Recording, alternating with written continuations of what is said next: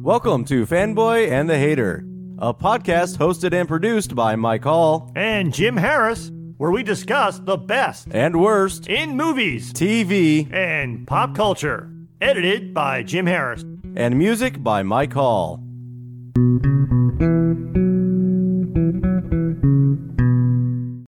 Welcome, podcast listeners. In this episode, we're going to be shooting trick arrows at the latest Marvel Disney Plus television series and 2021 Christmas special, Hawkeye.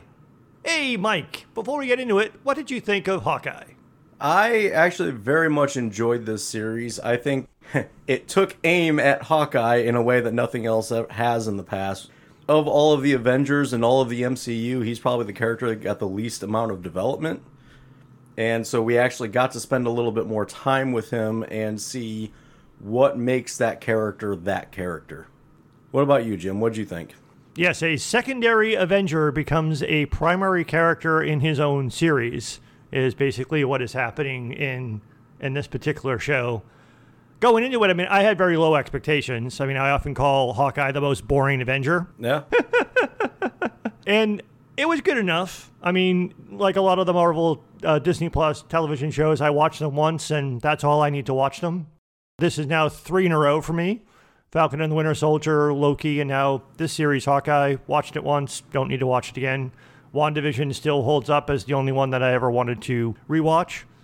It did what it needed to do. Some parts of the series were a little slow and a little boring and a little mediocre, but it has a, a goal and it accomplishes yeah. that goal well, going off what you say about Hawkeye being the most boring Avenger, and, and, the reason I like this series is Hawkeye is always known as the most boring Avenger. He's the one that like, why is he even an Avenger? He's just a dude that's really good at one thing. But to me, that's what makes that character awesome. Is he's just a dude that's just so good at one thing that he's Avenger level. And to me, that's just amazing. And, and the way that they can actually build the stories to make it believable that a dude is just that good at one thing. And for Hawkeye, that one thing is hitting anything he's aiming at. And it doesn't matter what he's using, he just prefers a bow and arrow. Correct. I would say that like until we got to Endgame, we didn't really get in the in the MCU at least. We didn't really get a lot of background stuff on Hawkeye He had a little bit of an interesting opening to end game with the whole Ronin storyline, which becomes a, a plot point in the series. But other than that, in this series, he's gotten the least attention. So it made sense that he would have his own thing, and that his own thing would be a television series and not a movie. Well, one thing that I've I found hilarious in this, so like you said, we don't really know his background, and in this they keep poking at his background. They keep mentioning his background, but they still don't tell you his background. Yeah, other than his family, which they did give us in the MCU even before Endgame and became a plot point of Endgame. Yeah, other than yeah, his background of like what he actually did in Shield oh, and no. stuff like that. And no, no, no, no, no. I'm talking way before that. Oh, oh what are you referring to? So, and because you don't really know the character, you don't even know what I'm talking about. You have no idea the depth of the character before he even became a Shield agent. Yeah, I'm not a comic. I'm not a comic book guy, so I would have to say that the MCU, maybe some animation. I know very little about the character. That's what I'm getting at, though, is they don't ever go into his full background. In this series, there's a couple times where they kind of they mention something or they hint at something, but they never actually talk about his background as a villain who murdered people before he got brought into Shield. So he was actually part of a circus gang that would like travel around as circus acts and then do criminal activities wherever they were. His code name was Trickshot. And then he kind of realized that in that group, nobody really cared about him. He was just a weapon. So he decided, you know, hey, if I'm just going to be a weapon, then I'm going to try to do some good with it. And so he switched sides and became a shield agent. So then that also kind of fed into when he was going after Black Widow, what he recognized in her that she could flip as well. That's why he didn't take that shot. So there's a little more depth there and a little bit more history. And it all comes from the comic books, I'm assuming. Mostly, yeah. So in preparation for this, we were kind of looking at how do we talk about this in a way that makes sense. And I think kind of like we have in other series like this, when since there's only six episodes, we might as well just go episode by episode and just talk about what we thought about it and just kind of hit the high points of what we liked and didn't like about each episode, and then just kind of sum things up at the end. What do you think, Jim? Sounds like a good approach to me. All right, so episode one, and that's where we kind of get the introduction. And really, episode one is all about Kate Bishop who she is, where she came from, why she started shooting a bow and arrow, why she got so good, and how she's so good at so many things. And basically, she's been training since she was five years old. She's been training since a child, and she was inspired by actually seeing Hawkeye during the Battle of New York. And that's where she picked up the, the bow and arrow. I don't really think we need to go through like point by point everything that happened in each episode. Just kind of hit on some of the things that we liked and didn't like. The number one thing for me, and this is really nitpicky, but it goes into my whole thing about physics all the time. So it starts with her destroying the bell clock tower thing. How did an arrow that just swung on the rope, that swings anyway, pull down all of that? Yeah, I'm not quite sure why the clock tower with a bell on it fell apart. And it was also just a weird opening too. Is it's like okay, they're trying to again, it's introducing us to the uh, to character of Kate Bishop. They were trying to show that she's really good as an archer. Why that scene played out the way it did and why it caused so much destruction, I I don't know. It didn't bother me, but it's just like okay, yeah, whatever. But yeah, that just didn't really seem to serve any purpose at all. To me, I guess the reason that that really stood out to me is it just it was just one of many things that well, this something had to happen to get this to happen. And so we'll just throw this in and pretend that it makes sense. Yeah, it was weird. Again, I think I guess they were trying to just bridge the fact that yeah, she studied archery since she was a child and she's good now. But why we needed that weird scene, I don't know. And a lot of the other stuff that happens in this episode, like you say, is just setting her up. We meet her mom.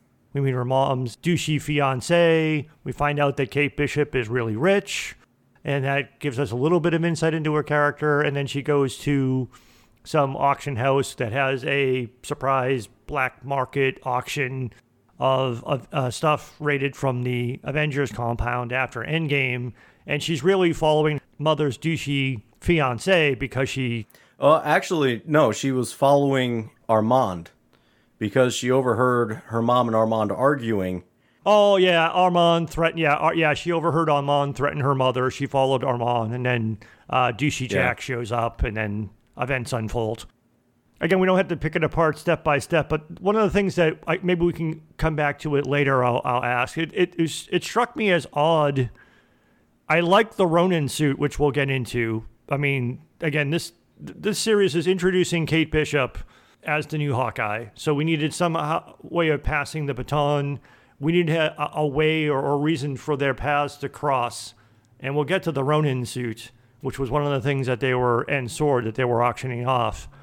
The watch opened up like a mystery in the first episode that I thought was going to go somewhere. And the tracksuit mafia, you know, they say when they're invading the auction that that's like the one thing that they care about. They have to find the watch we can come back to it later, but it's like it made you wonder. I wonder what the watch is, but I don't understand why that was necessary. We can come back to that later. Obviously, the focal point was the Ronin suit. She steals it to conceal her identity while trying to fight back against the tracksuit mafia while they're robbing the place. And people see her running around the street in it, and they think that Ronin is back. My big question on that is why did she take the time to put on the whole Ronin suit and not just the mask? Yeah. And again, it comes back to so many of the things that we talk about in these shows is because that's what the plot needed. They needed her in the full Ronin suit. They needed the tracksuit mafia to think that Ronin was back, because as we saw briefly in, and they do some flashbacks later, that the beginning of Endgame, Clint Barton Hawkeye's reaction to his family being snapped away is he snaps and basically becomes the assassin Ronin, and he's running around the world killing criminals. And as we'll see later, he actually does. There is a connection between him, the Ronin character, and the tracksuit mafia, which we Yeah. get to. But they needed her to put on the full outfit so that the tracksuit mafia would think that Ronin was back, and that she could be seen enough that she ends up on the news and Hawkeye, Clint Barton, sees what the hell's that? And he decides, because he's in New York conveniently vacationing with his family, and he decides he has to go track down whoever's in that Ronin suit because he knows it's not Ronin because he's Ronin. And that, so I guess this entire episode to me was a bunch of convenient plot points to set up the rest of the series. Yes. And that's about it. It drug a little bit. And the watch thing, like you said, well, we might, we'll probably get to it a little bit more later, but the watch thing to me, I was first watching it and I was watching it week by week. The watch thing was the thing that just kind of kept popping up. I was like, oh yeah, I forgot about the watch. Because it's not the focal point. The suit's the focal point. But then when you watch it all at once, the the watch is much more in the forefront. It doesn't get buried as much. So for me, I, I guess when I was watching it week by week, the watch wasn't a big deal. It was a minor mystery, but it was kind of like a oh okay, so the watch is a thing. They want the watch for a reason. And it probably the only reason that it became a thing for me is because I did I waited until all of the episodes were out and I binged the entire series in one day. So that's probably why it might have stuck out a little bit more to me as a hey, there's a, a, a maybe that's a cool mystery. And I know there were a lot of fan theories online while the series was being watched week to week of people coming up with some really cool, really out there theories about what the watch Yeah. could be. But we can come back to that later. But like you said, this episode briefly introduced Kate Bishop, make there be a reason for Kate Bishop and Clint Barton's paths to cross in a way that it wasn't just as simple as give me the suit and I go away type of thing. She gets herself in trouble that Clint Barton has to help her get out of. So yeah, like I said, it just sets up the series and introduces most of the supporting characters. Sets up Pizza Dog because for some random reason he decides to attack the Russian that finds the watch right away, and for no real reason. It sets up that uh, looks like Clint's son is learning sign language, so Clint's kind of half learning it with him, which is why he knows a few things in sign language. Or maybe they're learning together because he is going deaf, and so they're thinking long term for communication. Uh, they don't really say anything about that. They just show that he knows a little bit. And they also set up, and it's a, a brief line at the auction, but they say, uh, they start talking about the Ronin character at the auction, and they say, uh, he's almost completely annihilating the status and power of the head of organized crime. So that sets up for the big reveal that's not really a reveal at the end for anybody that actually thinks about it. But for me, I didn't even, I wasn't even really thinking about it. To me something like this it wasn't a murder mystery where i'm trying to figure out who done it. I was just watching and seeing where it went. So eh, I, I guess and again that's kind of the difference between the way i watch things and the way you watch things. You're analyzing everything as you go and, and figuring out the, the pieces so you knew kingpin right away Well, I heard rumors of it that Kingpin might be in the series. I I don't think it was this episode, or maybe I, I forget. I, I don't remember which episode it happens in. episode three is the one that has the flashback of her as a child Oh, okay. So like I said, because when, when that happens, you actually hear Vincent D'Onofrio's voice. And that was the first time that it clicked to me. But again, I waited until after all the episodes had dropped. So the quote unquote spoiler that Kingpin was in it and it was Vincent D'Onofrio was something I actually knew even before I started watching it. So yeah, it wasn't that big of a surprise to me.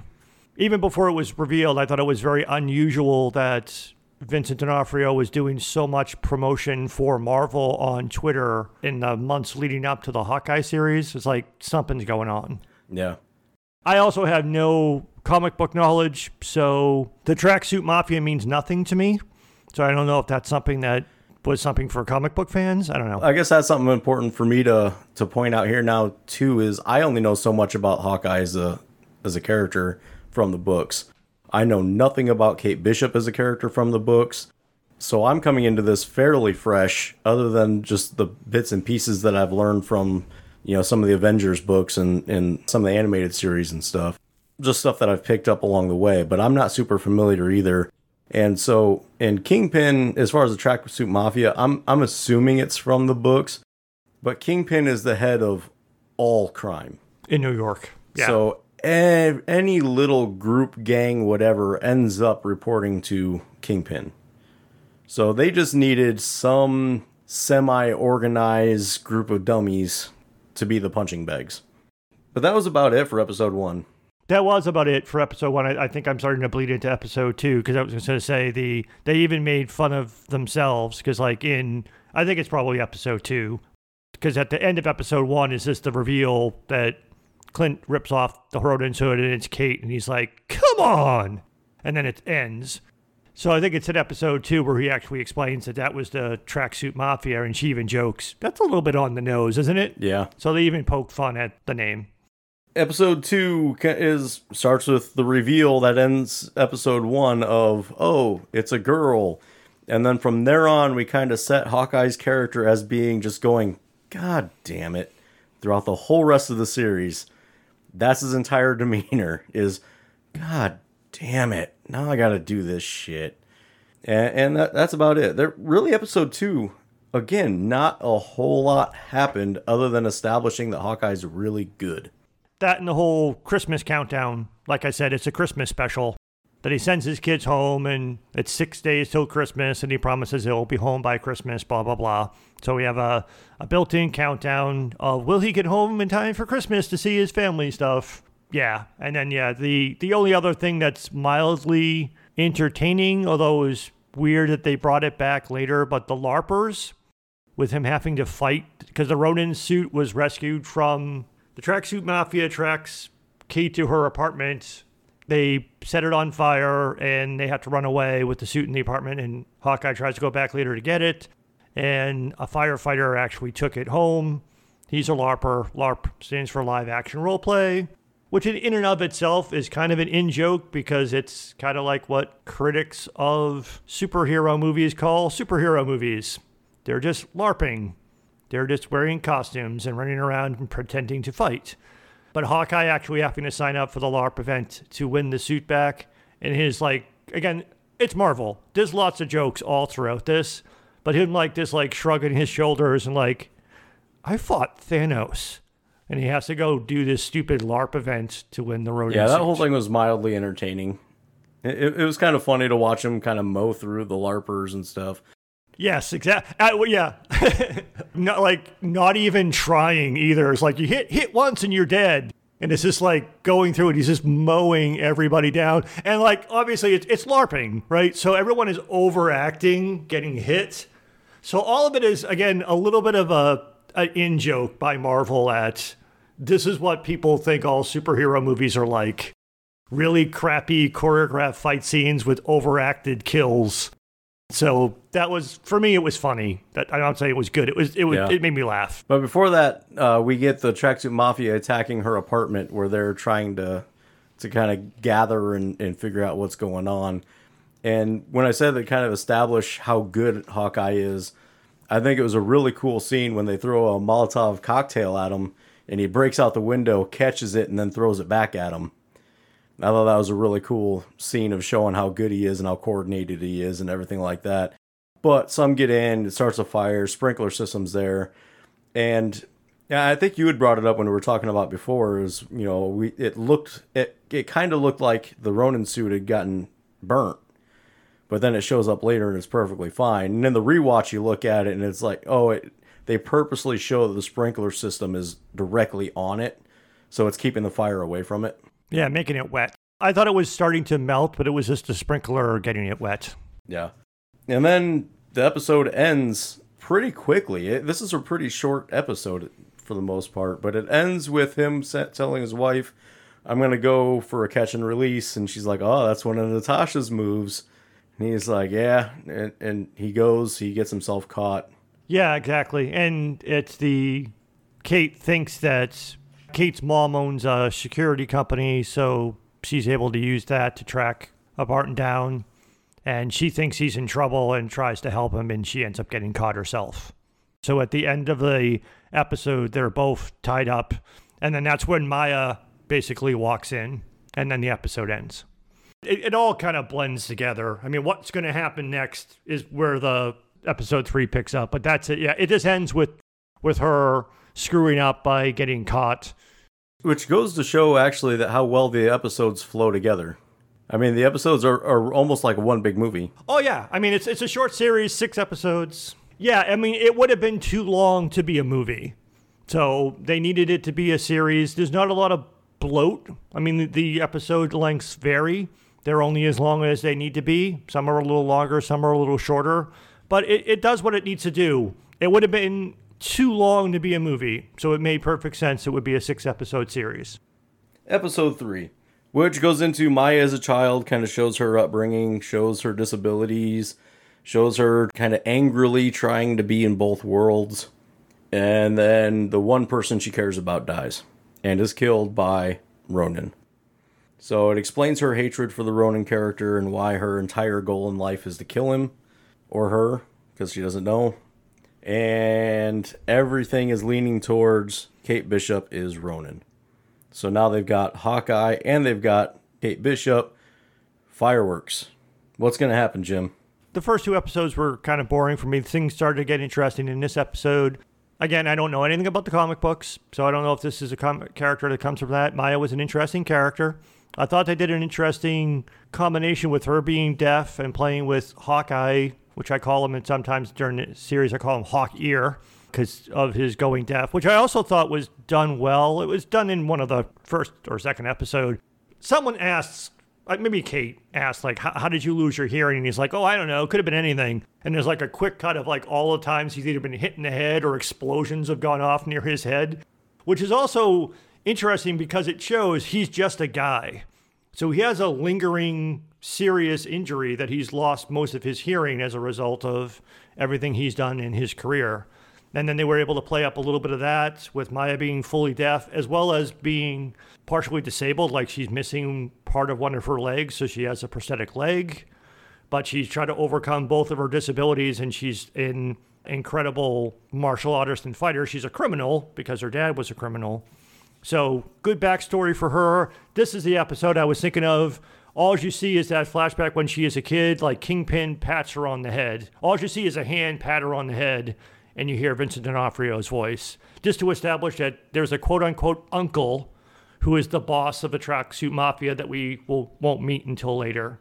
And then we get an interesting show where she tells Hawkeye, Maya, tell, and, and this is also where they try to lie, right? So Maya wants to kill Ronin, and Hawkeye lies and says that Ronin is dead, that Ronin was killed by Black Widow. But is he lying? Because Ronin is dead literally he is lying. Figuratively, that is true. That Ronin is no no longer exists because Barton is no longer him because right. Technically, Black Widow went to get him because they had an Avengers mission to try to undo the snap. She was actually not to go back to Endgame, but I mean, she knew that he was Ronin and he was out there killing people, and she didn't do anything about it. She didn't go get him until there was an Avengers mission. She was letting him murder his way through the world's criminals. so you could technically say that it's not a complete lie that Black Widow killed Ronin, but even as like as the second in command, Kazi said, it's like, well, that's rather convenient. You're telling us that Ronin is dead and the person who killed him is also dead. But that's because if he admits that, oh, it was me, then they would kill him and also probably he's trying to get him and Kate out of there without getting kills. Yeah, technically a lie, but not really because Black Widow killed Ronin by stopping him from being Ronin. And he was there when it happened. Because that's what he says. Like, yeah, Ronin's dead. Who killed him? Black Widow. How do you know? I was there. He's technically lying, but. Yeah, I understand. It's a cute piece of dialogue. But I mean, he's trying to get. I mean, that was what he was going to tell him before Kate was there. But Kate got screwed up and got captured too. Because if that didn't work, maybe he would have just fought his way out or, or something. Mm-hmm. But now he's in a situation where he has to be more careful because now Kate could also get killed. Yeah. So then Maya's like, yo, you're. She had a nice line about your you your over reliance on technology is your weakness, which you could think, oh, does she mean bows and arrows? No, she kicks him in the head and breaks his hearing aid. So now Hawkeye can't hear. So now they have basically a death fight, and that it's also another way of showing, yes, he's the most boring Avenger. He's just a guy, but even after losing his hearing aid, he's still able to fight. And he's still able to do some pretty cool bow and arrow stuff too, and fight well enough to get him and Kate out of the warehouse where they were being held. That warehouse fight scene really stood out to me in how creative it was. In the way that they were using their environment. You know, she fought off like three guys with a shopping cart, you know, stuff like that. I, I just thought it was really interesting how they used the environment and how they got creative with it. It wasn't just a typical martial arts fight scene there was a lot of random things going on, a lot of things kind of outside the norm in this fight scene, so I thought it was fun. I also want to go back for a second. The whole opening of Maya as a child and the way that this series kind of dives into the why people are the way that they are is really like at the heart of everything Marvel and why I've always liked Marvel more than DC and really what brings me into really liking comic books is the diving into okay, we've got this character that does this thing. What's their motivation? Why did they end up here? What things had to happen to get them into this spot? And the fact that they take the time to go back and show that is very interesting to me. But at the same time, in a show about Hawkeye, they never really dive into that about Hawkeye. And we still don't like i said at the beginning we still don't know the background of hawkeye. So for me i don't want to get too far ahead to the to a conclusion but to me these first three episodes in particular really pushed to me that this show wasn't about clint hawkeye it was about kate hawkeye. And clint was actually a side character yeah he was basically a side character in his own series that's what i kind of meant off the top when i said that this series accomplished its objective, and for me, its objective was to introduce Kate Bishop. Yeah, that, that's it, because she's going to be. We'll talk about her future uh, afterwards, but that's really what this show is about. I, I agree. It's a little bit weird, somewhat similar to some of the remarks that you made about the Black Widow movie, about how little the Black Widow movie was actually about Black Widow that he would think that there was going to be a time when you're going to go into and show us and talk about and give us a lot of, of Natasha's background. We didn't get as much of it as you would have thought in the Black Widow movie. And we got most of what we learn about Hawkeye comes through conversations with other characters. And pretty much all of his other background stuff is just clips from the movies. Yeah. But you know what we did get in this? After the really cool warehouse fight scene, the obligatory car chase scene. Because exactly, it's it's a action series. We've had fights. Now we have to have a chase scene. And of course, this is where we also need to start making fun of trick arrows. Making fun of or exploring? Finally introducing. Oh, because you're saying that he didn't really use a lot of trick arrows before this series? Not really. I mean, he used some exploding arrows and a grappling hook arrow, and that's that's about it. Why didn't he use a glue arrow on Quicksilver? That would have been cool. this is one of the first times we've seen, like you said, other than some of the generic exploding or grappling hook things, we see some of them. And it comes back around later, so I'll wait. But the ones that we see in this are mostly, again, it's Marvel. As much action as is comedy. So there's a lot of jokes about like he's he's driving because Kate can't drive for some reason, so she's shooting the arrows and he keeps like taking arrows away from her. Look, not that one, not that one. That's too dangerous. That's too dangerous. So some of it was funny. The Pym arrow that's in this episode was a little dumb, but again, trick arrow fun. Yeah. In this case, they have a Pym arrow that makes an arrow bigger so that it comes down like a giant missile and takes out a car. Yeah. But most of the other stuff was kind of meh. Again, probably because of the comic books thing. So it was kind of fun to see the comic book arrows come to life And you know, there was a few jokes. You know, he's he's driving because he's hot wiring it and he's trying to get her to drive and he can't hear her telling him that she can't drive. And then they start shooting at him, so they just have to get in where they're at, so he has to drive. And so there's a lot of her just shooting arrows randomly, not knowing what they do and figuring out what they do. And you know, there's the plunger arrow. She's like, "Why is that a thing? Why why would you ever want a plunger arrow?" And then he goes and, and takes it back. So then he ends up using it to hold on to the train later. She's like, "Oh, okay, that's that makes sense then." So it just kind of shows that these all these stupid trick arrows have their uses.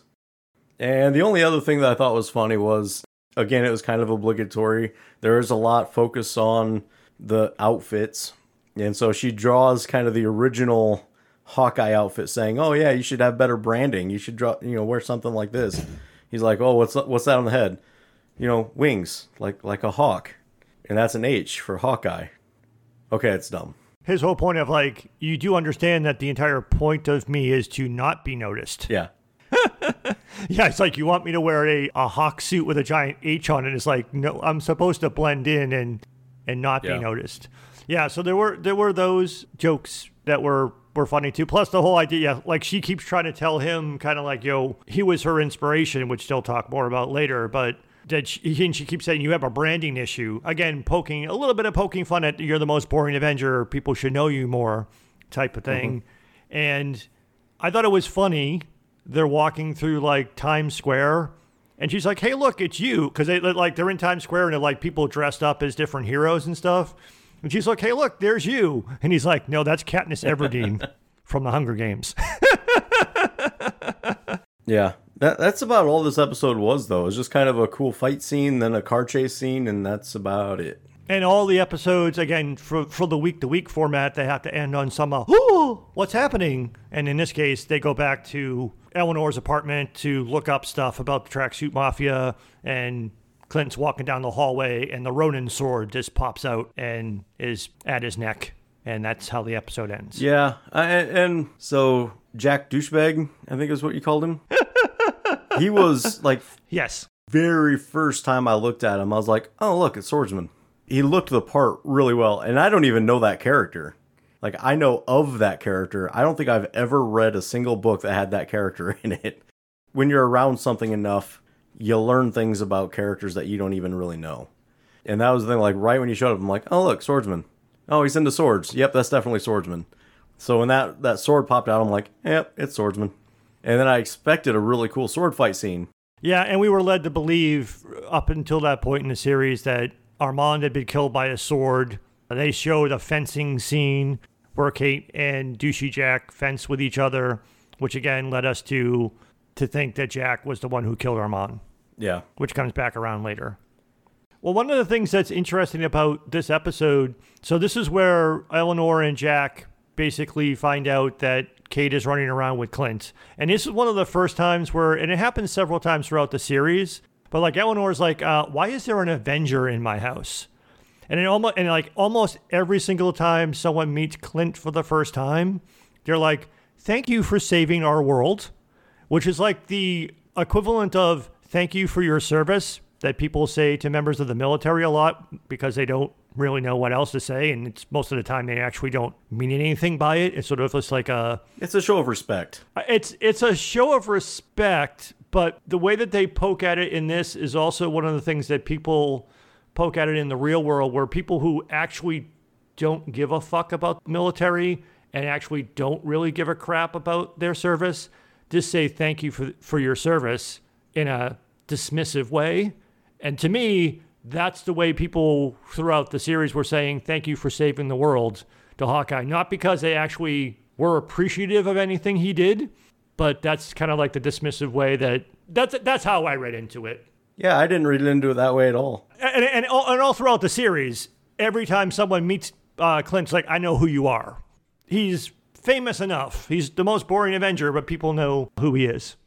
So in episode four, we find out that, I mean, Clint steals the sword back from Jack without their knowing, but they lead down the, uh, with assistance from both Kate and then also Clint's wife, that leads up to the opening of that there's a shell company, Sloan Limited, that is behind the tracksuit mafia, and Jack is associated with it, which again makes us think that, hey, we have a Jack's the bad guy type of thing. Yeah. Is one of the things that happens. And then the other is the kind of maybe admitting or poking fun at one of the things that people criticize Hawkeye for is really he just shoots a bunch of arrows. What happens when he runs out of his arrows?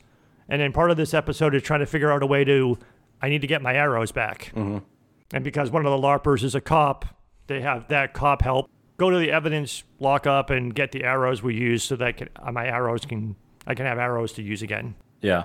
The first half of this episode is kind of setting up her going, "Hey, we're partners. We're doing this thing together," and him saying, "No, we're not doing this together. I have to do things with you right now, but as soon as I can get away from that, we're getting away from that, and I'm doing on my own." And then, you know, it's basically Christmas at this point. You know, he's by himself. He's away from his family. So she goes over to him and basically brings his family Christmas traditions to him, and they bond. They they start getting along. He teaches her how to, and this was a really cool scene for me personally, uh, when he teaches her how to flick a thing to hit something really hard and actually aim it. So he starts off with it's like a little ornament that's a disc that he says, you know, she's like, oh, you know, something like, what's the coolest thing you can do? He's like, well, I can kill somebody with this. And she's like, no, you can't. And he flicks it and it bounces off a few things and hits the TV and turns it off. So then he's teaching her how to do that. And the reason I thought that was really cool was actually it came from one of the books that I read that actually had him in it. I, I may be remembering it slightly wrong, but it was basically he's tied down on a table and they're telling him that they're about to, to go kill everybody he cares about his family, the shield agents, Avengers, you know, everybody that they're that they have access to and they're going to go kill everybody. And so he's sitting there in on this room and he can't move anything except for he can move his hands slightly, but his wrists are tied down. And it shows him sitting there digging at his fingernails. And what he ends up doing is digging all of his fingernails out. And then when they come back in the room, he flicks them at them and kills them all with his fingernails. And you know, the last one remaining he's like to me everything's a weapon. And he get he gets free and he saves the day. And to me that's again goes into Hawkeye as a character and what makes Hawkeye a good character is he, he is kind of like Spider-Man in the way of he's somebody that is willing to sacrifice and do whatever he needs to do to win. And so he's willing to go through all of that pain of digging out his own fingernails in order to save the day. That makes sense? That does. In that scene with the flicky thing, and even in some of the stuff we see earlier in the series, I think because again, Hawkeye is somewhat in the spotlight, but the sh- he's in the show, so we're we're looking at him closer than we would have in other things he's been in. It points out, like you said, we've said already, he's just a guy, and he has weaknesses, like he has you know lost his hearing because of everything that's happened, but he's just really athletic, really coordinated, and has incredible agility. It's not just about I can, from a standing position, shoot an arrow and hit something, whether it's a stationary or moving target. He also is incredibly, he has incredible agility. Like uh, earlier in the warehouse scene where he's like doing a flip and falling off of a balcony and he still hits and shoots somebody with an arrow or he catches something in his peripheral peripheral vision and he can turn and shoot without having to look at it or at the thing that they talked about in this episode when Kate talks about how he inspired her is like you I saw you during the Battle of New York jump off of a building. It's like you don't have superpowers, you can't fly, but with a stick and a string, you fought back. So this guy that yes, he is just a normal guy. He doesn't have superpowers, but he is like at the top of what a non-superpowered human could be. That's why he is able to be an Avenger because he's has no superpowers, but he's as as good as a person could be without superpowers. So he's Batman in terms of martial arts and fighting.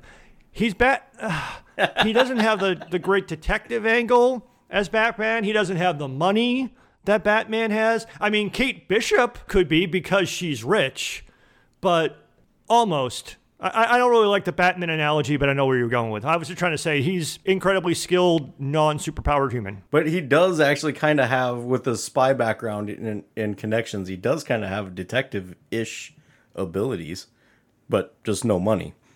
But anyways, yeah. So and then then in this episode we also get Kate, Kate figuring out that he's Ronin and he admits it to her, all that stuff. He does, and then this this is again one of the two of the best parts of the series for me. It's weird. Both of them are conversations, and one of them occurs in this episode. So this is when they are back where Kate is trying to make it up to him and bringing the Christmas traditions to him because he's missing the Christmas traditions with his family.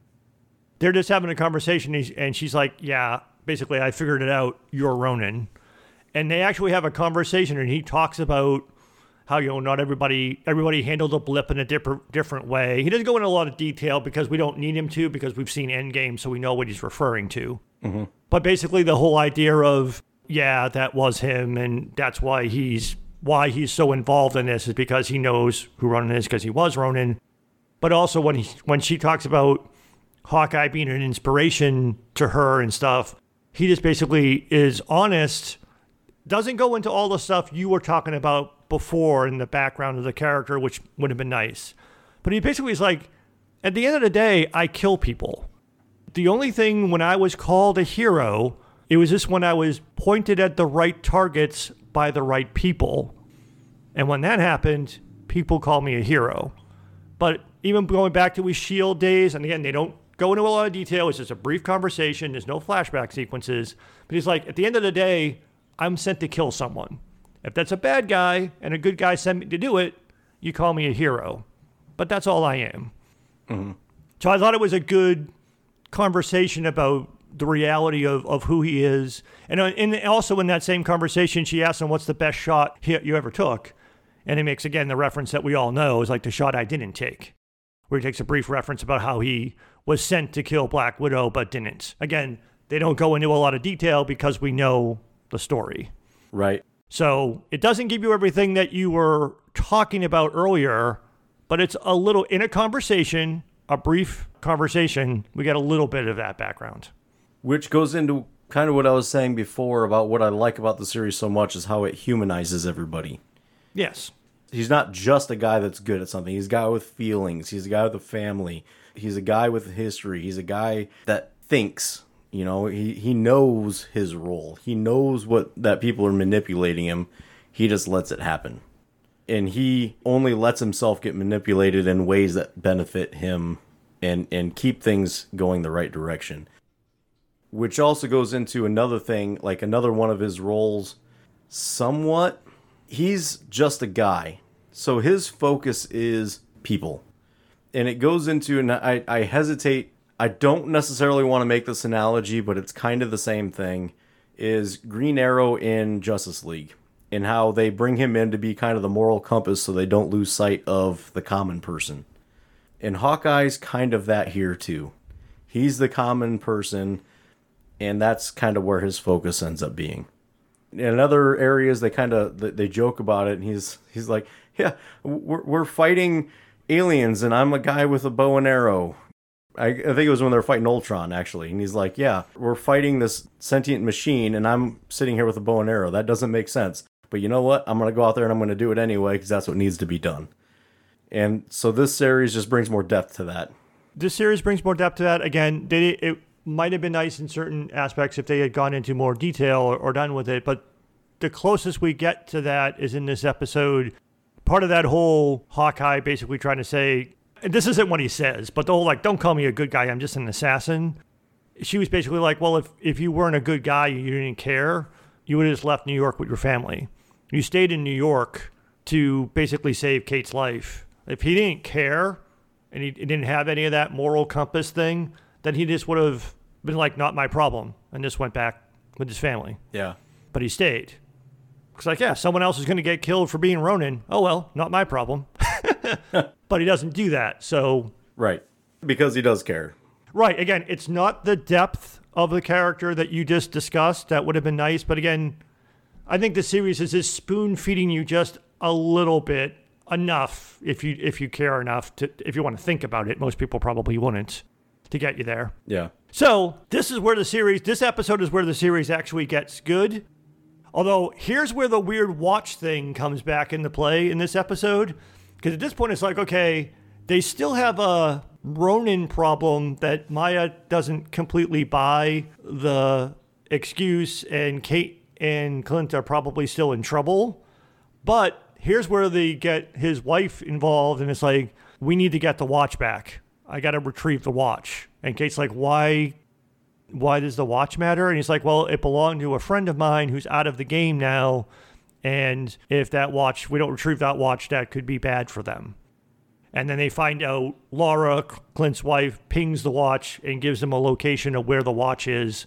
And they go to retrieve the watch. It turns out to be Maya's apartment. And here's where the series gets great. Be- well, not great. Here's where the best part of the series is for me. Yelena shows up at the end of episode four.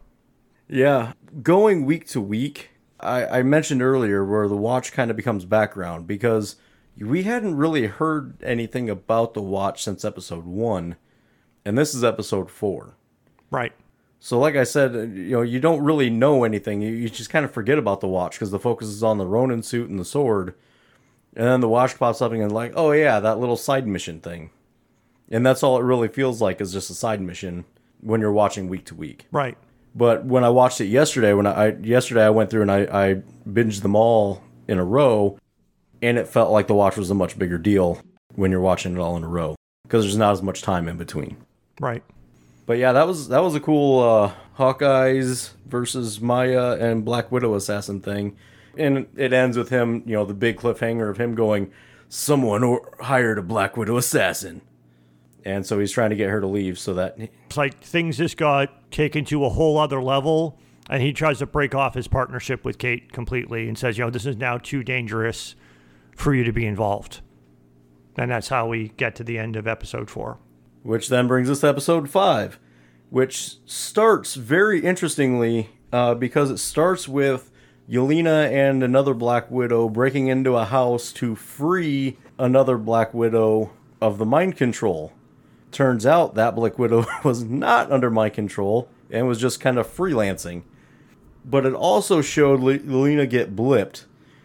And as far as I can remember, this is the first time we've seen the blip from the blippies point of view.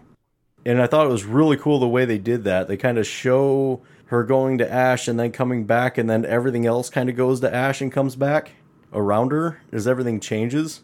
In real time, I mean, we saw in Right. We saw in WandaVision, we saw Spectrum.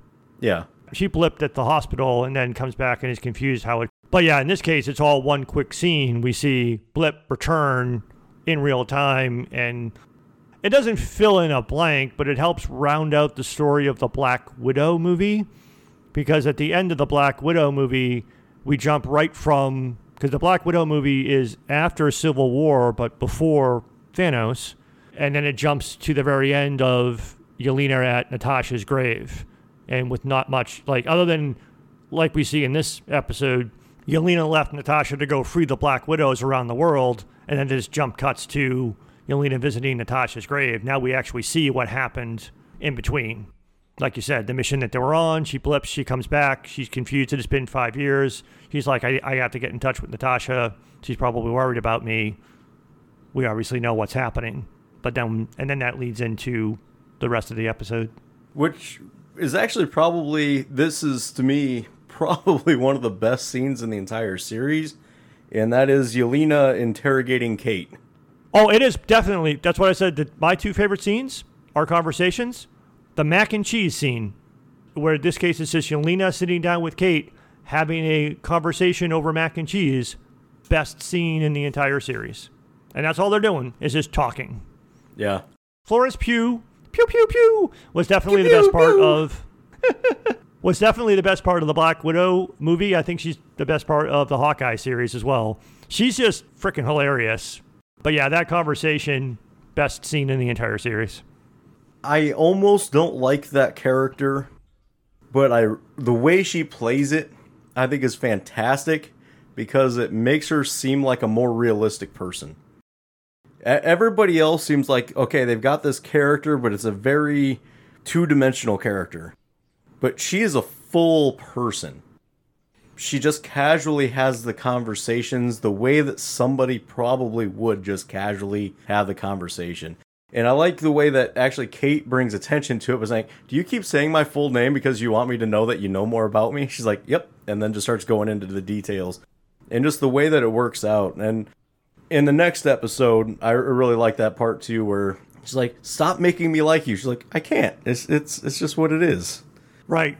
I think you mentioned it during the Black Widow movie episode that she has she has a different sense of humor. I mean, Marvel is known for injecting humor and having characters that provide some comic relief, but the quirky, sarcastic, deadpan sense of humor that Yelena brings is definitely different, and it's it's really fun to watch. Yeah. Her fight scenes are also really cool too, but Yeah. the interactions that she has, especially in that particular scene, definitely add. In this conversation, she brings up and says, you know, I was hired to kill Hawkeye, and this is what you know what I'm here to do, and it brings up the questions of okay, she she was hired, but by who, why, when, you know, all these things. The last we knew, she was already getting pointed at Hawkeye, but it wasn't hiring. It was like, hey, that's who killed your sister. But one one line in particular connects to what I was saying before about uh, where it kind of hint at Hawkeye's past. And she says, "How has everyone forgiven him for his past?" And it, if you pay attention, you hear that line. It triggers thinking, "Wait, what past?" Because they never really talk about his past. They kind of hint at, even in previous things, they kind of hint at, you know, he had a rough past, but they never tell you what it is. Right. And again, the world doesn't know that he was Ronin, so she can't be referring to Ronin. Right. And she doesn't actually know the real story. She blames him for Natasha's death without knowing what happened, and no one really knows what happened unless. So it's like, yeah, so what past could she be? Ta- she has to be talking about a past that was not mentioned, like, like you were talking about, like you just said. It doesn't really make a lot of sense. I mean, casual viewers might think that she means Ronin, because that is the name of the episode and what we're about to talk about. But that can't be what she's referring to because no one knew that he was Ronin. Right. Well, technically she does because she talks about how the the number of people he killed could wrap around the world, and in terms of the, the number, the bloodbath that he met, and like Kate jokes, is like that's a very Russian thing you just said. So it was kind of, I I guess she was referring to all of the people he killed as Ronin, but no one really knows that it was him. That's what I'm getting at, though, is that was his past before Shield.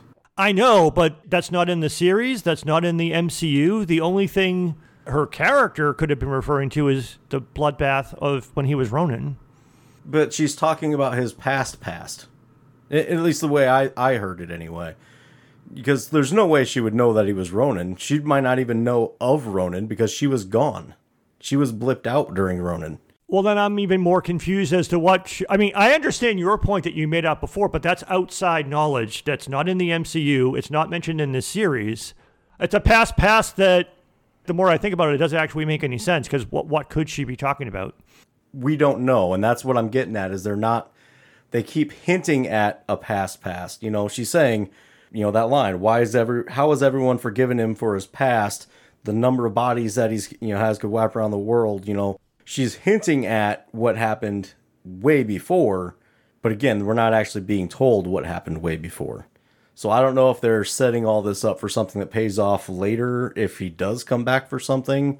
I, I doubt it. It might just be a follow up to what he what Clint had told Kate in the previous episode. That basically, when it comes right down to it, I just kill people. Yeah. Again, like I said earlier, it's like I'm considered a hero when the right people send me to kill the right people. Yeah. And it could just be an Easter egg for people like me. It could be, right? I mean, I, unless she's trying to, unless she's trying to further justify to herself or Kate, Yelena, that is, further justify to herself and Kate that it's not he's she's not just trying to get revenge for Natasha, although that's what she wants revenge for. She's trying to suggest that you know he's a bad guy anyway. So Yeah, could be. So uh, after the mac and cheese scene, we get to another very humanizing scene.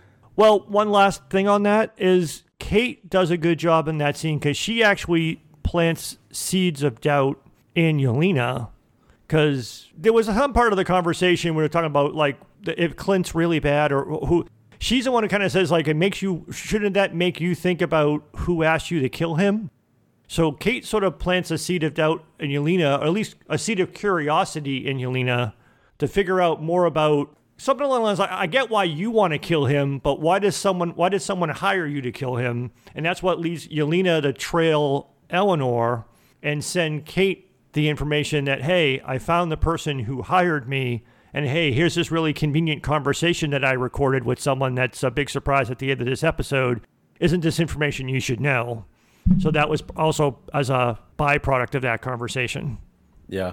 Uh, as I was I was hinting at, the end of or after the mac and cheese cool conversation scene goes to another very humanizing scene of Clint tired, sore, beaten up, has nowhere to go, goes over to the only person he knows at the time, which is I forget the guy's name, but the firefighter that originally had the Ronin suit. Grills. Yeah, yep, Grills. Who's watching the dog, pizza dog for him. So basically, he's going over there. You know, he, he eats some pizza and then passes out on the couch.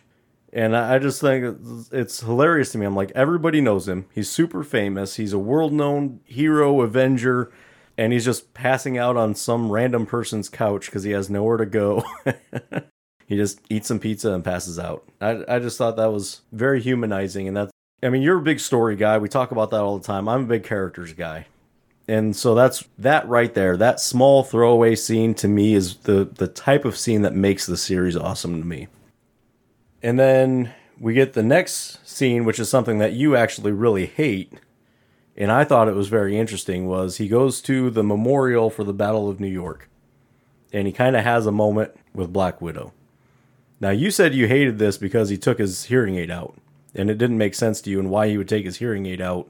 Oh yeah, we had talked about that off, mic. There's a couple of times throughout the series where he just takes his hearing aid out, and that's one of them.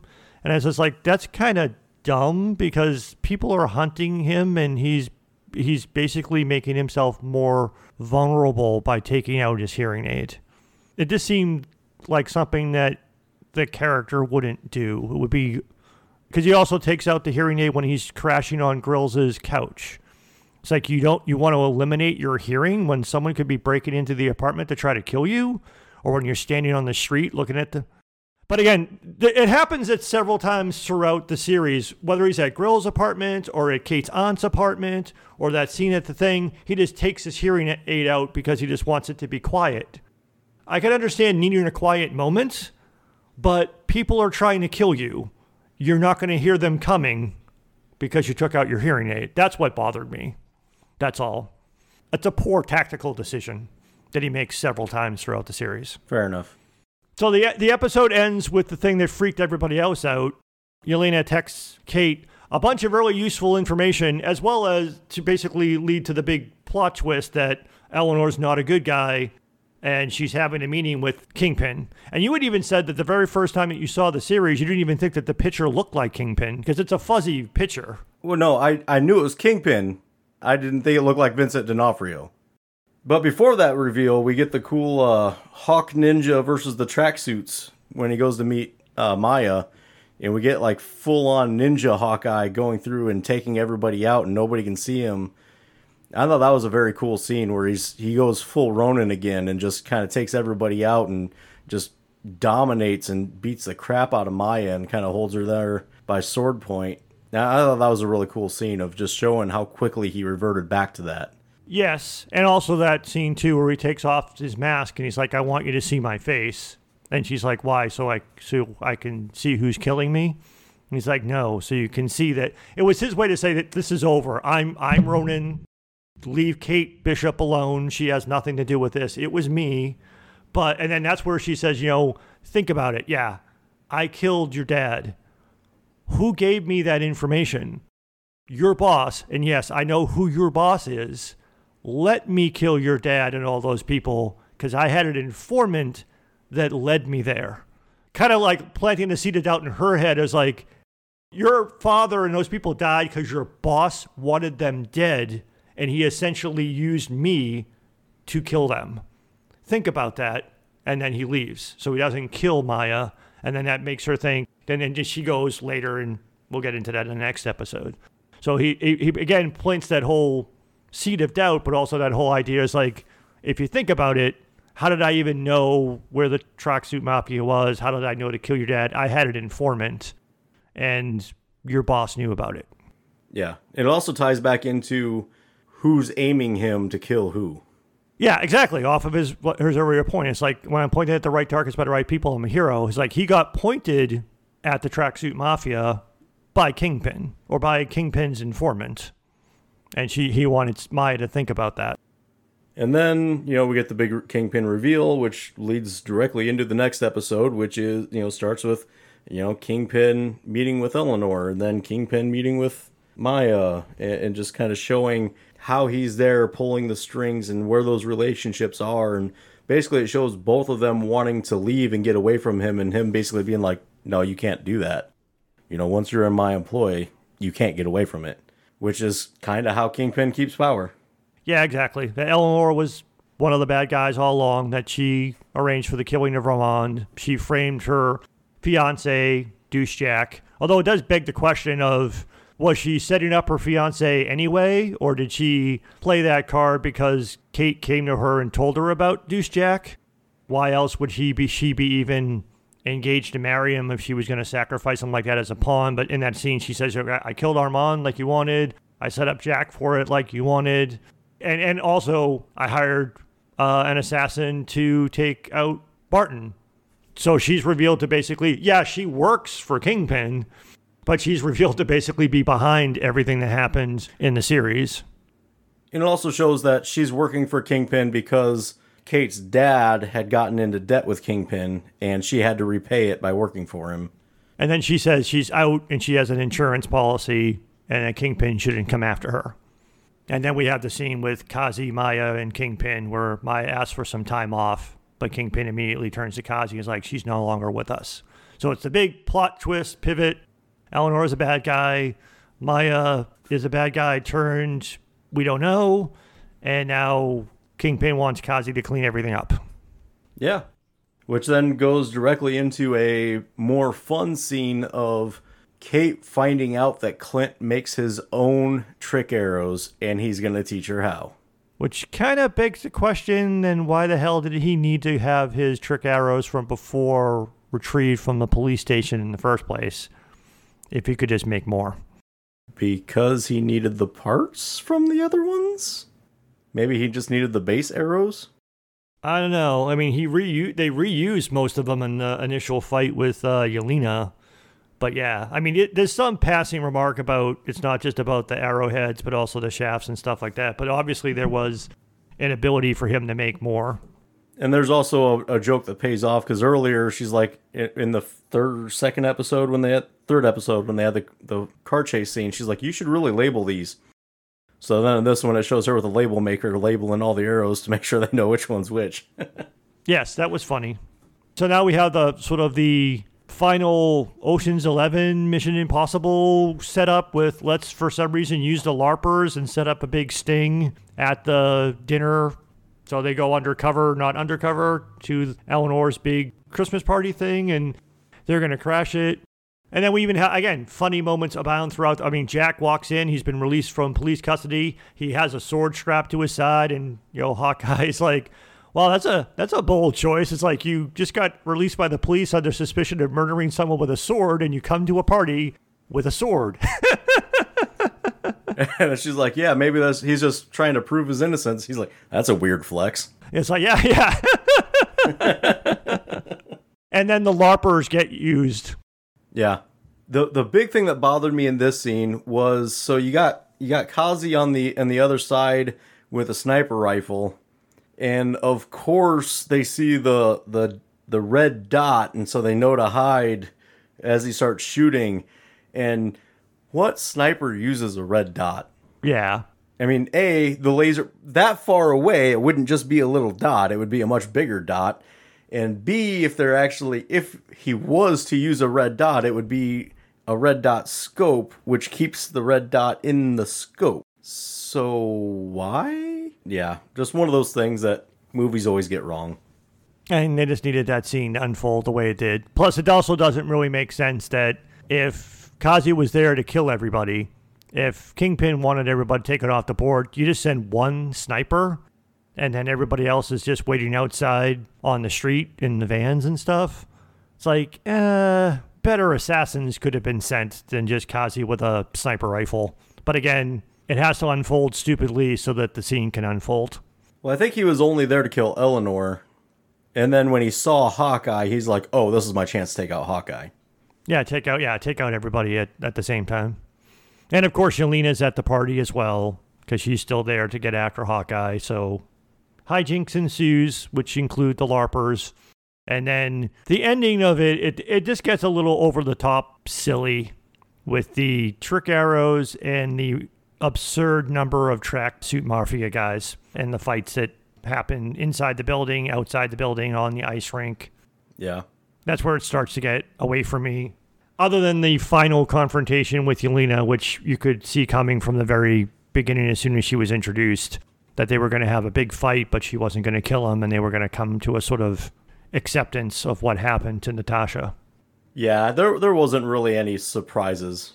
Really wasn't any surprises, and was there anything about those final fight sequences or action sequences you liked? I mean, we'll get to the Kingpin thing in a second. So pre Kingpin stuff. Well, one thing that bothered me was okay, you get uh, Jack Douchebag coming out and pulling out a sword and like, you know, hey, this is my chance. And he comes out and he starts sword fighting the tracksuit mafia guys. Why did they have swords? I don't know. When pretty much all of them have guns, all of a sudden there's a group of them with swords just for swordsmen to fight. Yes. But anyways, beyond that, I mean, you get the cool new outfit reveals, Yes. which the comic accurate outfit, that was kind of cool to see. But otherwise, I mean, it's absurd, but it's fun. Oh yeah, it's it's entertaining. It, it tips a little bit into the absurd for me with the the overuse of the trick arrows. It gets a little bit silly. Some of them were good, like the Pym arrow in this one is better. That she shoots the truck that is coming at them, and it gets made smaller, and which was also funny because then Kate asks Clint's like, "Now what do we do?" And then a owl comes down and grabs the shrunken bro truck and flies it away. But before like that, when Kate asks, "So now what happens?" and Clint just looks down, and is like, "I guess I'll have to ask Scott about that. I don't know." Yeah, and then very conveniently, an owl comes and cleans up the mess. yes. Because all of that happening, an owl would definitely be there to swoop down and grab the one thing. Yes. Oh. But yeah, I mean, otherwise, I really don't have a whole lot to say about it other than it was cool. And then we have the other, while the Clint Yelena scene is playing out, we then shift over to Kate confronts Eleanor and Kingpin. And here's where Kingpin enters and basically tries to kill Eleanor. And then Eleanor hits him with a car and he gets knocked through a store display. And then Kate fights against Kingpin and Kate, Kingpin's throwing her around like a rag doll, even though she's not getting hurt and he's trying to get to Eleanor like outside on the street. She shoots him with an arrow, hits him in his suit, which is protected and doesn't hurt him. They fight inside. He grabs the arrows and breaks them, the arrow shafts, and she does the whole snappy thing to make the arrows ignite into a bomb that blows up Kingpin. Doesn't kill him, but blows him up. Yeah, that fight scene, I what I liked about it actually was the little nod to the Kingpin character of I don't want to kill you because there's no reason to kill you. There's no profit in it. You're not my objective. You're meaningless to me. You mean nothing. I'm just going to go kill your mom because that's business. And it's not personal for him, and he doesn't understand why it's personal for her, even though it's family, because that's just not the way he thinks. Yeah.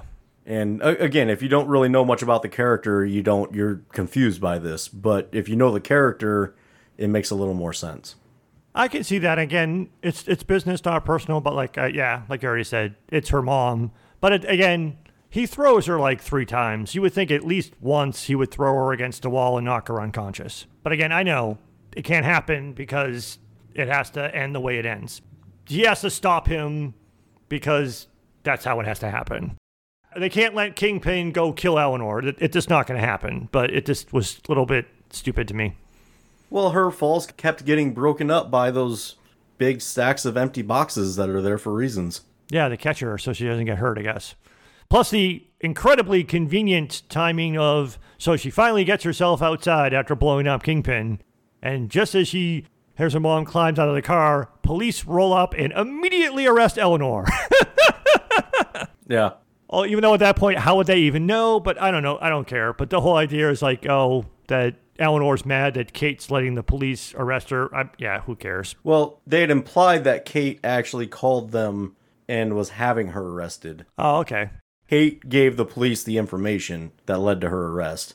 And and that's why she was, you know, she was all, you know, throwing guilt like this is what heroes do. They have their mothers arrested on Christmas, which I thought was a horrible line, but whatever. And then I guess we have the other, and then the, the other resolution is Maya confronts Kazi.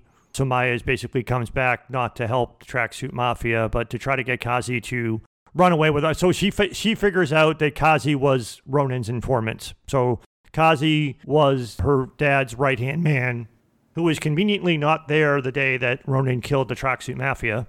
So she confronts him about that, and she tries to, even despite that betrayal, tries to get him to run away with her, and he refuses. So she kills him.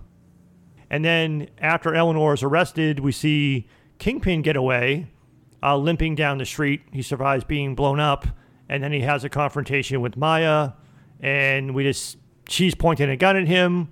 Camera cuts away, and we hear a gunshot, and we don't know what happened. Well, you hear the gunshot and then you hear a thud as if a body's falling. Right. Did she shoot Kingpin? Did Kingpin take the gun and shoot her? If she shot Kingpin, did she kill Kingpin? We don't see what happened. Yeah, we know from Daredevil that he's got bulletproof clothing. Right. And so my takeaway from it is she shot him in the chest, the bullet bounced off, he knocked her out. Yeah, because it's unlikely. Again, they don't show us for a reason. We don't know what happened. It's highly unlikely that they would have killed Kingpin, Yeah. But it was just weird to have that final confrontation, but then not show us what actually happens. And then leads us to our, of course, happy ending with Kate and Pizza Dog going with Hawkeye to his family for Christmas. And Pizza Dog is now called Lucky. I like Pizza Dog better. So yeah, they go back and, and see Clint's family. And here's where we get finally what was the watch about? When we get back to the final scene, we find out that the watch was actually Laura's, and she flips the watch over, and it's a shield watch, and it has the engraved number 19 on it. And even though they don't say anything about it, that's for the fans as a Easter egg, implying that Laura was Agent 19, Mockingbird. I still don't understand why the fuck we would care. It's a huge comic books thing. It's a huge comic book thing, but what would the watch alone have done? Was was there encrypted data on the watch? Why was the watch important? So what? It was Agent 19's watch. How would that? Why was that? ne- Why did that need to be retrieved? How, how would that give away who Laura was, or even if people knew who Laura was now, why would they give a fuck? Well, we'll find out in season two. I, I don't know if there will be a season, but I just thought it was a it was a weird red herring because there was lots of other like wild fan theories about what the watch actually was. Like the, a lot of people, some people thought it was going to be like a Tony Stark watch and it had an Iron Man suit inside of it or something like that. But the idea that oh, it's it's his uh, wife's watch and that his wife is Mockingbird, which also irritated Agents of Shield fans, the television series, because a different actress played Mockingbird in Agents of Shield, and they did Mockingbird differently. So what, yet another time that the MCU wants to basically say, nope, we will not acknowledge Agents of Shield television series in the movies or the, the MCU. Yeah. See, he- here's the thing with all those fan theories. I could not give a fuck about fan theories. Yeah, this stuff is kind of fun to think about, but I do not give a shit what anybody else thinks this might be or that could be or how this might tie to that. Don't care. Will never care. I don't want to hear it. I don't give a shit. Let the writers tell the story. That's what I want. I could see the fan theories actually kind of ruining things like this because they I don't think there was that much put into the watch until the fan theories put more into the watch. Maybe, but again, it comes back to what we said before like, why was the watch even in the show? Like you said, the first time through, you forget about the watch until the watch is mentioned again. And a big deal was made in episode one that that's the object, the only object that they had to get was the watch, which makes why Tracksuit Mafia, why Maya or Kingpin would want it. We forget about it, and then it's why they have to go to have the confrontation in episode four, and then we find out what it is. It was just a, a comic book reference for people like, hey, look, it's Mockingbird. Why? The way that it was done annoys me more. I don't care about the fan theories e- either, but why put something in there if it's actually not going to be anything? That that's just why it was annoying to me. And it, and it doesn't answer it, but at the same time, even even the conversation between Clint and his wife about the watch, it was kind of like a, uh, yeah, I should probably go get that.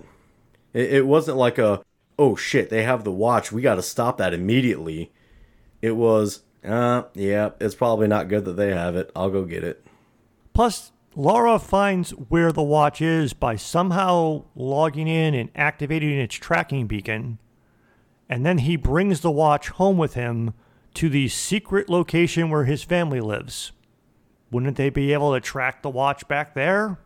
But S.H.I.E.L.D. already knows that he's there. Well, S.H.I.E.L.D. at this point is done. And it only annoyed me because it was just a, a, a useless detail that's not going to go anywhere. It was just. Fair enough. Then they finally wrap all, everything up by uh, Kate and Hawkeye go out into the backyard and, and throw the Ronin suit on the grill, have a little barbecue. And the one thing that actually stood out to me in that is they actually even had very similar wounds. Eh, So, like, the same spots in their faces were bandaged up. And I thought that was just kind of interesting. One of those little details. And the ending joke of like, here's how you know you need to pick a name. Like, how about Lady Hawk? And they sent a couple of others. Kate was talking about what her name should be. Mm-hmm. And then it just ends on him saying, well, how about, and then it just cuts to the title card, Hawkeye. In other words, she's going to be the new Hawkeye. Right. Which we all knew anyway. That's what this series was all about for me. Yeah. That's what I mean. It served its purpose. She's the new Hawkeye. Yep. And then we get the post credit scene, which you enjoyed way more than I did. Rogers the Musical. I thought it was funny. I thought it was very well done that we actually get to see the full production ever because we saw part of it in episode one and Clint walks out because he took his kids to see it. He walks out in part because he also took his hearing aid out there because he didn't want to listen to it, which is understandable. But he walks out. He also jokingly didn't like the inaccuracies of the fact that like Ant-Man is a it's a musical about the Battle of New York and he was annoyed that Ant-Man was in it because Ant-Man wasn't there.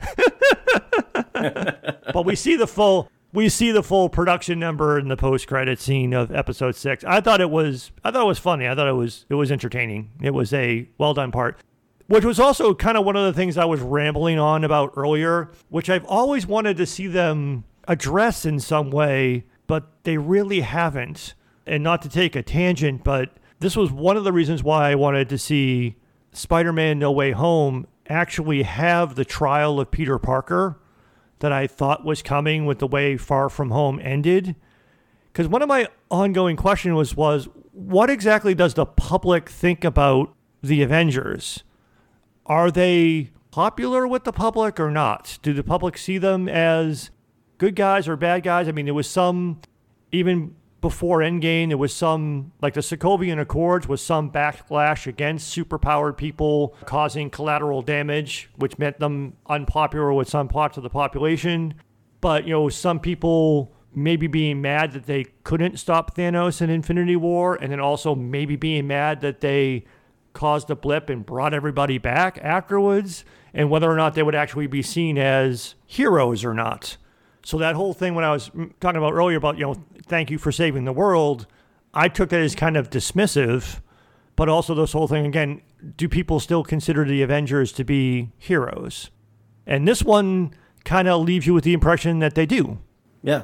but maybe in a dismissive or pop culture way because some people could say that Rogers the musical was not disrespectful but is like is that really a great I don't know I, I'm rambling here but it's like uh, it wasn't really addressed by this series it doesn't seem like it's ever going to get addressed by Marvel what is really the public sentiment against or for the Avengers And I think the reason is because it's mixed.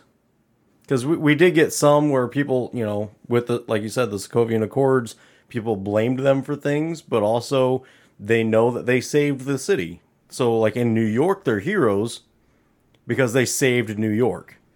But in other areas, it's mixed because yeah, they saved, but they also caused, and so there's, I mean, just like anything, you, you get mixed reactions on things. So you're not going to get like a oh this is how everybody thinks because everybody's going to be thinking differently. And i think you got some of that where you know they're walking down the street and most people are just ignoring him even though they probably know who he is they're just ignoring him but then you get the random person going oh my god it's you! You know similar to celebrities There was that, but it was almost more of a, a lesser, like even like at the LARPing event when he was signing up, like the woman at Run is like, yeah, I know who you are. Like she wasn't like fanboying over him. It's like, yeah, mm-hmm. I know who you are, but who cares? right So like I said, so yeah, I mean, I mean, I mean, some people showed respect, like the Asian restaurant that they ate at, they got their meal for free because hey, I know who you are. You saved the city, thank you. But most of the other stuff I thought was somewhat dismissive. And again, whether or not Rogers the musical is something that actually is popular because it shows appreciation for the Avengers, or it's mocking them by turning what they did into a musical, whatever. no i see i see what you're saying I like Rogers the musical though. I think it was neat that they were paying respects to it, and it also kind of brought back to Captain America's origin of you know selling the bonds and doing the performances, and kind of tied that back together a little bit. But anyways, we've been going on for quite a while here. Yeah, we talked way longer than we needed to about this series. it's the downside of the episode by episode approach. There wasn't a lot to talk about in this series, and we talked about it for way, way too much. Yeah, I think there was a lot there in the series, but we could have summed things up a little bit better. So let's go ahead and sum things up. What's uh, do you have a metaphorical rating? Sure, I'll go first because mine is more pejorative, I guess. So my metaphorical rating is Hawkeye on ice, which is a pun on the fact that the penultimate battle is on the ice in New York City, where he's battling the tracksuit mafia and Yelena. Also, kind of poking the fun at like ice capades at the Rogers the musical thing, hmm.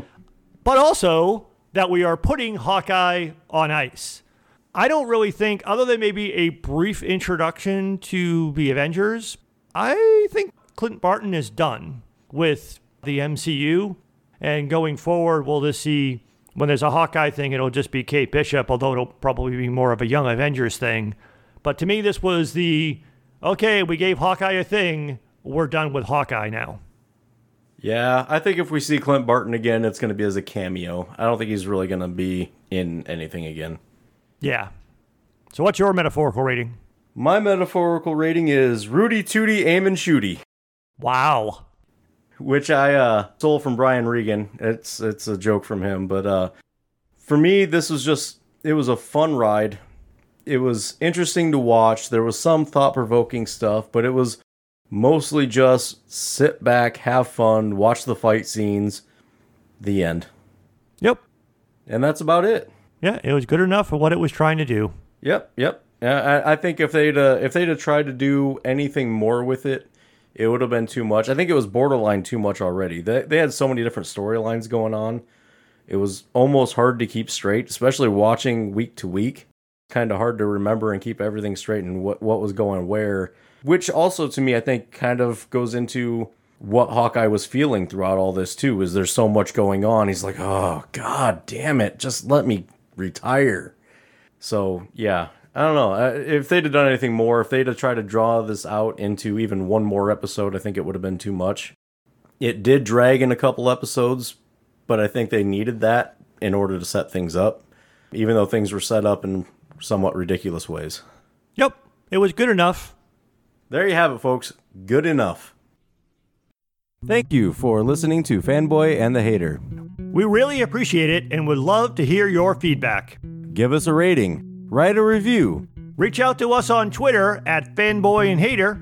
email us at thefanboyandthehater at gmail.com. You can find all of our episodes on our website, fanboyandhater.podbean.com, That's P O D B E A N. where you can download the free Podbean mobile app for Android and iOS, You can also find us on all major podcast platforms, including Apple Podcasts, Google Podcasts, Stitcher, Spotify.